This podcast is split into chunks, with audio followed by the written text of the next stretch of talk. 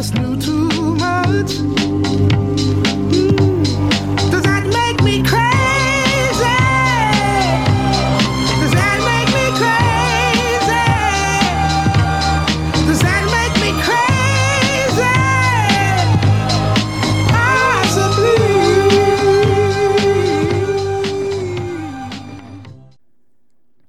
how's it going, everyone? Welcome to another episode of Substitutes from the Hip.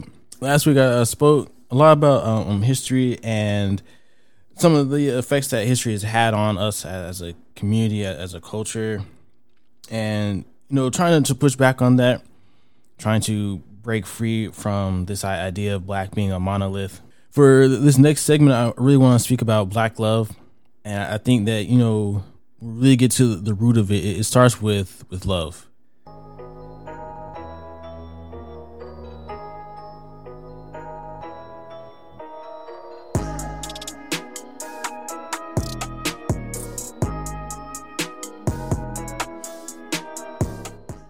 We're here at episode eight. You know, we're really getting to the good stuff now. And talking about black love, it really starts with loving yourself.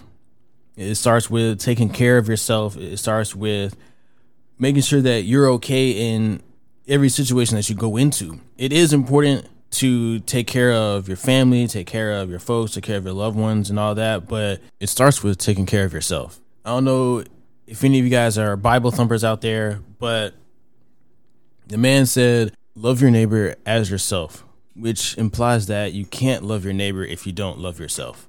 You know, so you gotta love yourself. Not here to get preachy, but it's just really important for us to love ourselves, for us to, you know, hold ourselves in high esteem. It starts with ourselves. Like when we walk into the public, when people see us, we have to hold ourselves up. We have to carry ourselves in a manner of demanding respect. I think another part of really loving ourselves and taking care of ourselves is mental health. Yeah, I started with the the CeeLo Green song just because a lot of people might feel like they're crazy out there, and you know, taking care of your mental health is as important as taking care of your body. Like black people, as a group, we're kind of behind the train when it comes to getting therapy, when it comes to you know seeking uh, counsel and whatnot. And we, we need to get on top of that. We, we need to take care of our minds. But we also tend to be a bit behind when it comes to, you know, dieting, when it comes to exercise. Overall, we tend to have a, a lot more obesity within our, our, our families and whatnot than a lot of other groups do. And a lot of that is attributed to diet. Like we eat a lot of cheaper fried foods, a lot of fatty foods, a lot of sugary foods, a lot of salt, of just grease.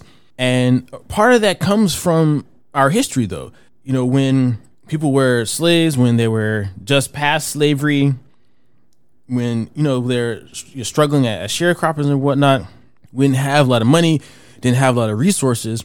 And so when we ate, we had to eat everything. We had to make sure that we didn't waste any resources at all. We didn't have a lot of things available to us. So it was normal to, to cook with, you know, fat back, like lard, which is just, you know, straight animal fat. Because we didn't have much of anything else. And a lot of the things that we do, you know, uh, you know, turkey necks and all that good stuff, hog maw, you know, a lot of it just comes from these are the things that we had available to us. Money was tight, and you had to make the, the most of what you had available to you.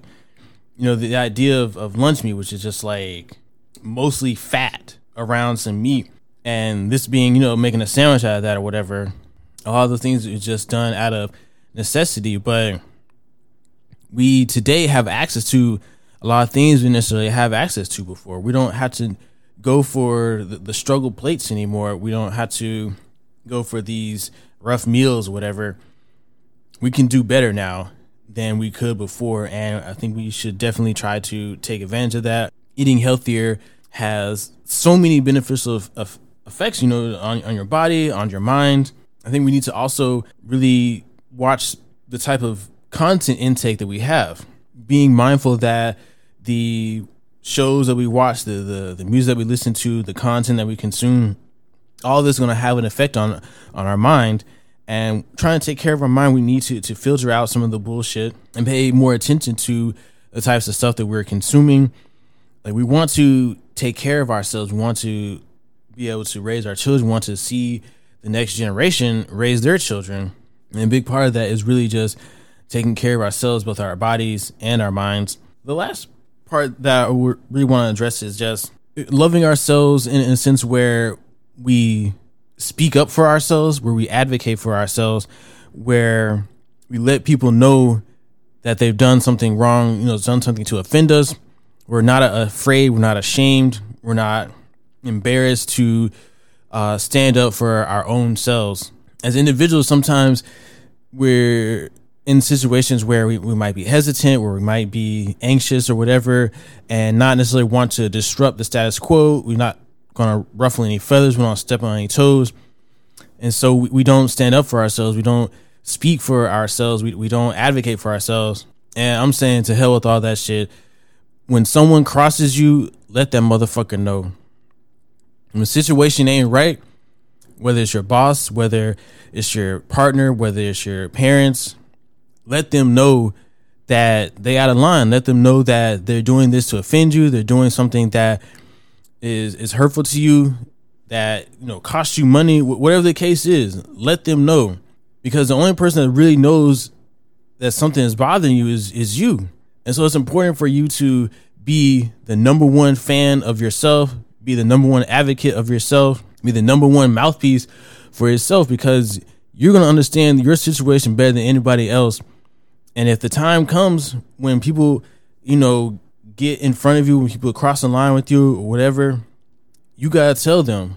Because if, if you don't tell them, how are they really gonna know? Just being real, like you gotta tell them you out of line, and, and watch they'll they'll come correct next time.